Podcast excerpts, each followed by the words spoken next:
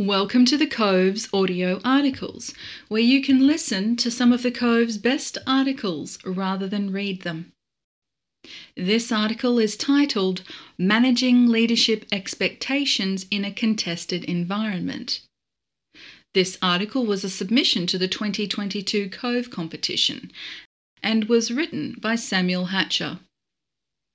Introduction The SERCAT 5 or Reserve Workspace has a reputation as a more relaxed approach to contributing to Army.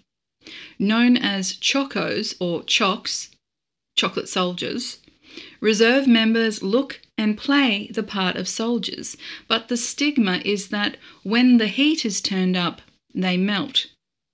Whilst a part time soldier who may do three hours of army work a week is already at a disadvantage to their full time counterparts in terms of exposure time to Army, they also face numerous challenges in their lives outside defence. Their flexibility, resilience, and perseverance is of greater benefit to Army than the stigma would suggest. Expectations. The author Samuel is what is referred to as a super choc, a reserve member on a continuous full time service contract. He does army every day. His team does it once a week where they can and blocks for courses when they occur. This can make it difficult to manage expectations. His section commanders work full time outside of Army. His troop sergeant is able to attend every odd week due to conflicting civilian work commitments. For 90% of working hours, it is unfair for Samuel to expect these members to drop everything they're doing outside of Army to assist the troop. For the remaining 10%, they have a week's worth of army work to cram into three hours. In this environment, a more decentralised passage of information is required than what most junior leaders will be exposed to in their respective training. Getting the troop command elements together for O groups takes the limited time they have with their team away from them. This is a challenge most team leaders will face regardless of their position, but the limited time factor of reserves exacerbates it beyond an inconvenience to a hindrance. O groups remain just as important for the passage of information, both down and up, but time spent needs to be succinct to enable maximum time to be spent with troops by their leaders. It has also been important to implement ways of ensuring leadership elements have access to the information they need when it is convenient to them. With Dreams accesses not being guaranteed for all members, this has been achieved primarily through the use of ForceNet and dedicated signal groups. Having the information available in mediums such as this ensures members have access to the information they need when it is convenient to them.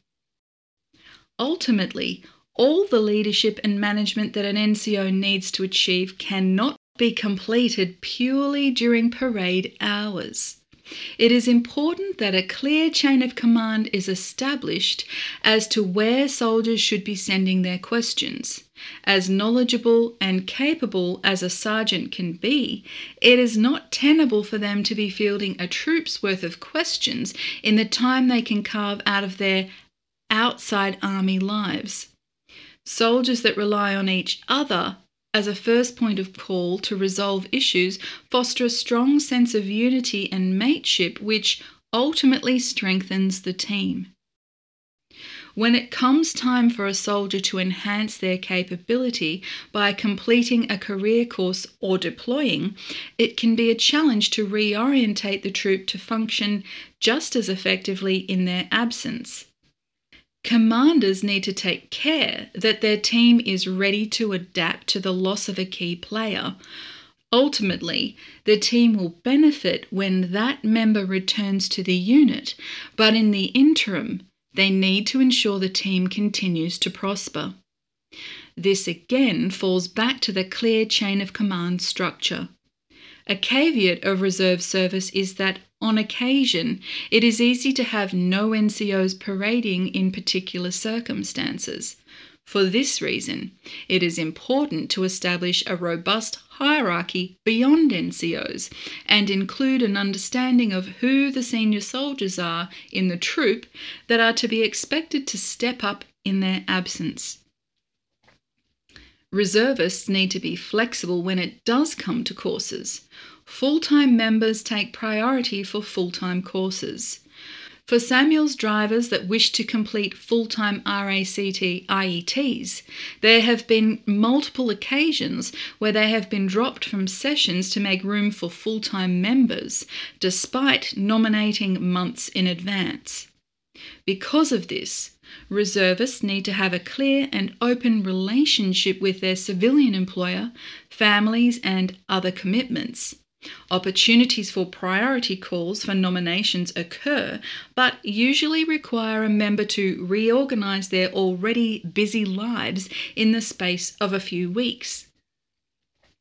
When a member is already juggling multiple commitments, there is little they can do besides preparing a support network to be able to cope with this ahead of time.